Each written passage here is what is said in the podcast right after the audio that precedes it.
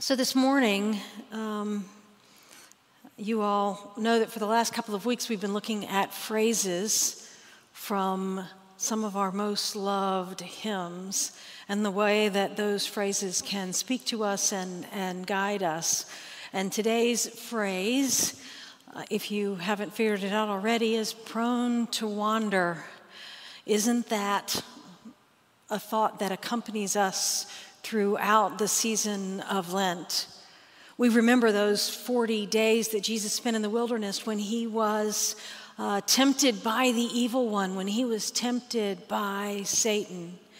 And now during these forty days of Lent, we are called to turn towards self-examination and reflection. We try to be more cognizant than ever during this time of our own bent to sin, our own um, proneness to wander into temptation. Uh, so we let these phrases guide us during the season of Lent. And this morning, prone to wander, Lord, I feel it. And we remember, come thou fount of every blessing, tune my heart to sing God's grace. So maybe the season of Lent is that time for a tune-up, you know? Last week, Bob came to our house. Uh, Bob is our wonderful piano tuner. Maybe some of you used Bob as well. Somebody at the early service did. Uh, as the COVID cloud began to lift, we realized that we hadn't had our piano tuned in a while. And and so we were thinking maybe maybe it's been a year and a half since we've had it tuned. And and then we looked and, oh my goodness, it had been two and a half years since we had had it tuned. For a piano, heat and pressure and humidity and time all begin to wear on the, spr- the strings, pulling that note down to a flat or maybe even a whole note below where it's supposed to be. And the same is true for us.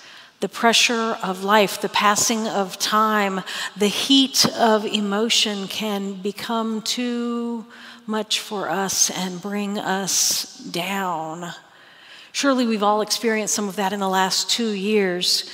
The anxiety caused by COVID, the pressure cooker of our political environment right now, the the heaviness, the the heat of every ism and and injustice that that has been experienced, the tears that we have over the separation of our beloved United Methodist Church, and um, all of that, and the anguish of war. It can move us downward so that we get stuck, mired in sin. Paul names this reality for us in the letter to the Romans. Maybe you've read this passage already and are familiar with it, um, but I invite you to follow along with me now, and, and perhaps you'll find yourself in it. Paul writes, beginning with verse fifteen in chapter seven. I do not understand my own actions, for I do not do what I want, but I do the very thing I hate. Now, if I do what I do not want, I agree that the law is good, meaning the law could help him stay in, in line. But in fact, it is no longer I that do it, but it is the sin that dwells in me. For I know that nothing good dwells in me, that is in my flesh. I can will what is right, but I cannot do it.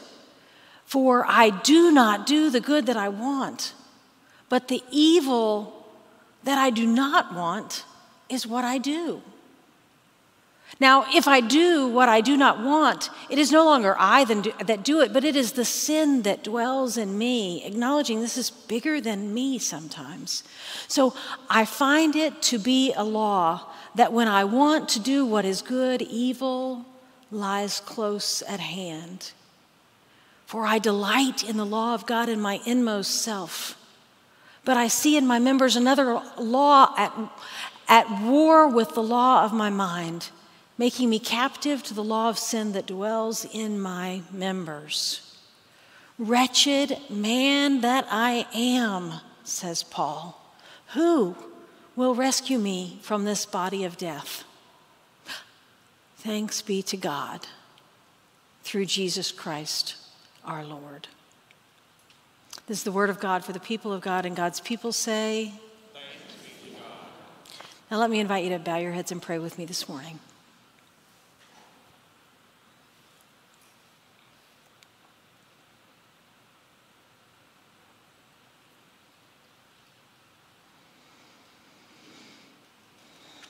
Oh God, as we worship you and as we listen for your word to each one of us, uh, we pray that the words of my mouth and the meditations of all of our hearts will be acceptable in your sight. For you, O Lord, are our rock and our redeemer.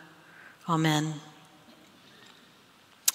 More than one person has looked at this section of Scripture, Uh, Paul's letter here, and said that it sounds a lot like Alcoholics Anonymous. I'd probably agree. Hi, my name is Paul, and I am a sinner. Hi, Paul. Paul says, I do not understand my own actions, for I do not do what I want, but I do the very thing I hate. And we can relate. We feel that kind of camaraderie with Paul in this. Paul, who always is on the straight and narrow. Paul, who, who often is quite demanding. Paul, who seems sometimes even holier than thou, appears here to be humble and vulnerable. I kind of think it's, it's comforting, you know. It's reassuring to know that, that Paul is broken and a failed person just like the rest of us. That Paul is, is flawed, he's marred. I still remember reading this part of Paul's letter. Maybe it was for the very first time, maybe it was the first time I really paid attention to it, but I was in high school and, and I really resonated with it. I thought, wow, you know, why can't I do the good that I want and, and instead I do the evil that I do not want? And if I thought that way then, how much more do I uh, resonate with those words now? How much more do they pierce me now? Now, there's a lot of controversy here about what Paul actually might be saying among the scholars. Um, is he speaking for himself? Is he really speaking in the first person and speaking for himself? Or is he speaking on behalf of all humankind? Kind of the, the one does the good that one doesn't want to do and instead does what one hates. Is that how he's speaking? Or is he, uh, is he speaking about his life under the law as a Jew prior to coming to know Christ? Or does he have these struggles as one who really lives their life in Christ, with Christ? He was certainly very self-assured about, he, about how he lived under the law, really professing that he fulfilled it completely. And I tend to think that um, our sin is more clearly revealed to us as we see ourselves in the light of Christ. So perhaps those of us who are in Christ struggle even more with sin because we are aware of that distance between who we are and who God wants us to be. But whether he's speaking for himself or for all humankind, he lays it all out in this passage. He bears it all when he's speaking. As hard as we might try, we cannot help ourselves. We know right and wrong and can clearly distinguish between the two. We know what to do, and yet we just don't seem to be able to do it, or at least not do it like we want to. When we read this, we also seem to think that the sum total of all of our individual acts is sin. But for Paul, sin is bigger than just our bad behaviors or individual acts of commission or omission. It is those things, and it is more. It is sin with a capital S, sin as a condition of our humanity. It is me, it is all of us, distanced from God and trying to manage it on our own, thinking that we can fix all that is wrong in our lives, thinking that we can justify ourselves. We tend to think that if we can simply be good enough or try hard enough or, or strive long enough, that we can overcome our sin. But it, it doesn't work like that. Let's go back to the addiction analogy. At the beginning of an addiction, the person freely chooses a substance or action, but soon that addiction can control their entire lives, can control the individual whose life becomes driven by the need to get the next fix. In that case, the person has both succumbed to the actual addiction at one level and is completely overwhelmed by it at another. It is the sin that dwells within me, Paul writes, that controls me. And so we try to will ourselves not to sin.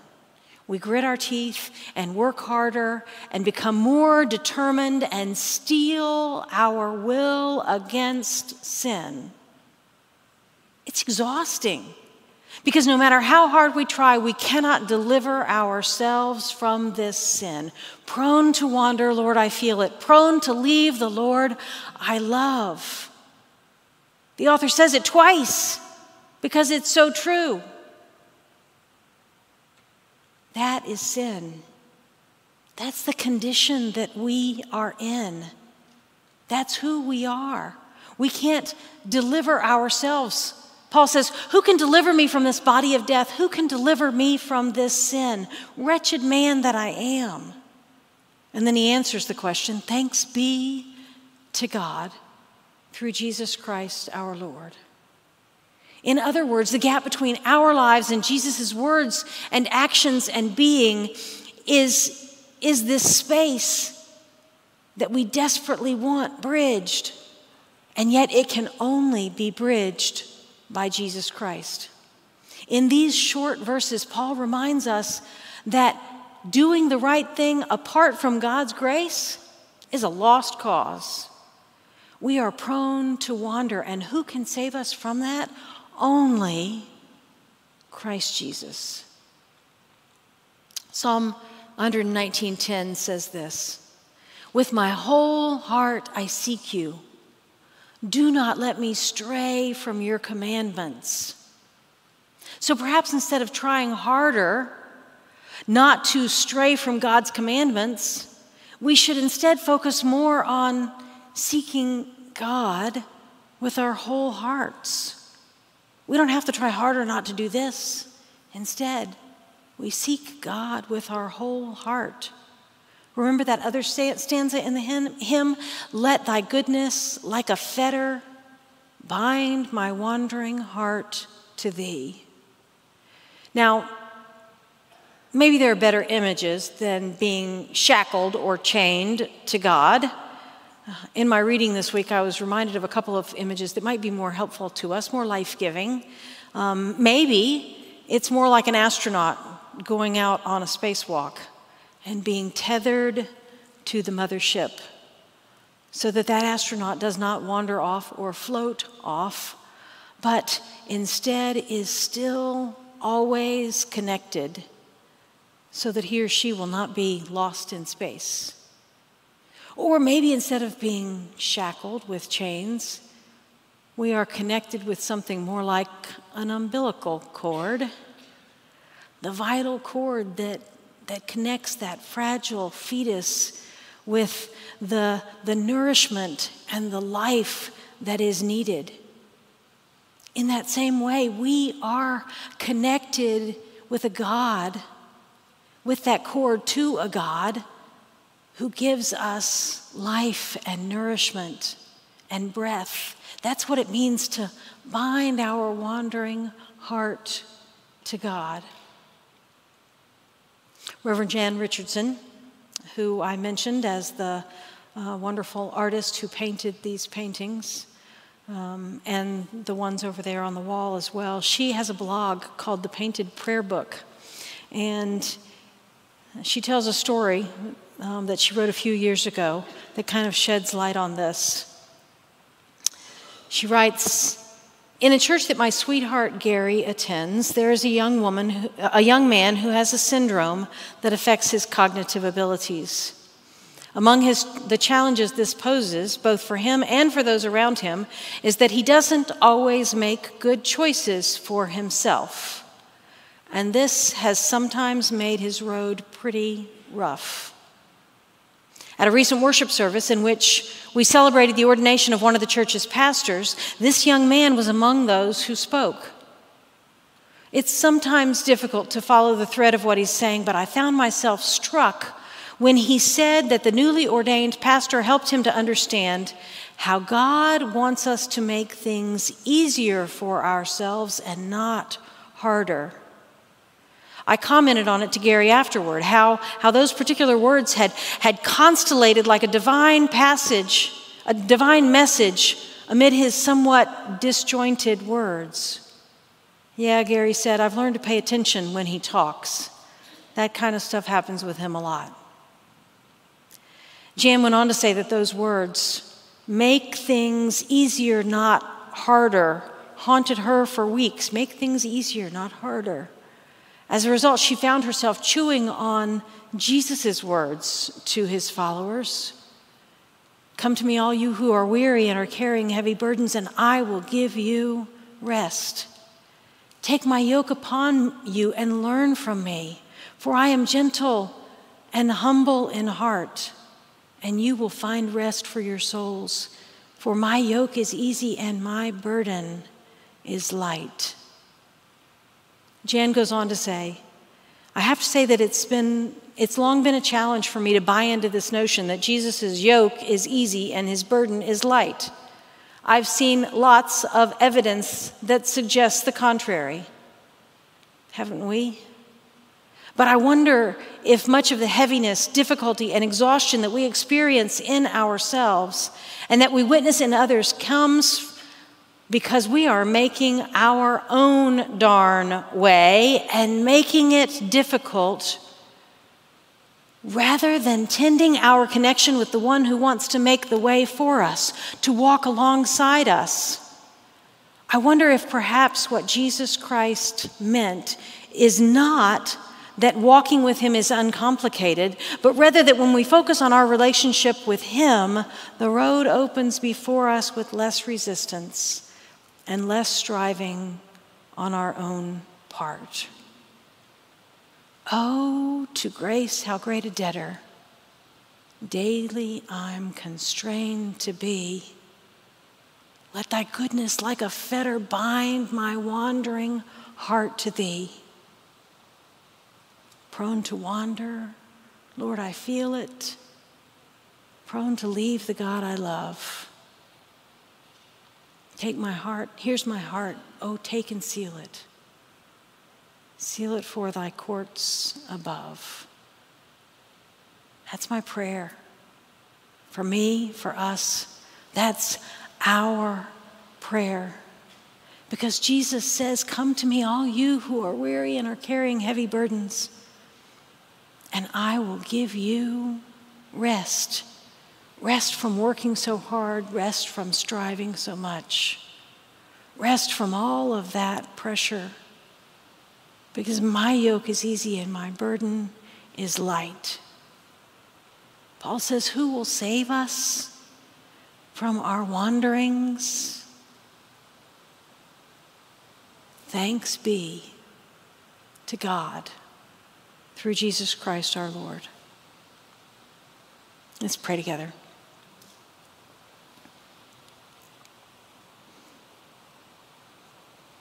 Oh God, each one of us here experiences on a daily basis that inclination that we have to wander, that temptation to sin. And we know that sin is simply a part of our human condition. But oh God, you bridge that gap between who we are and who we can become. So help us, give us the strength to leave behind our strivings, our strainings, and instead to focus on our relationship with you, so that we will be yoked to you, so that we will be tied to you like an infant tied to their mother, that we might receive nourishment and breath and life to be your children, O God. In the name of Jesus Christ we pray. Amen.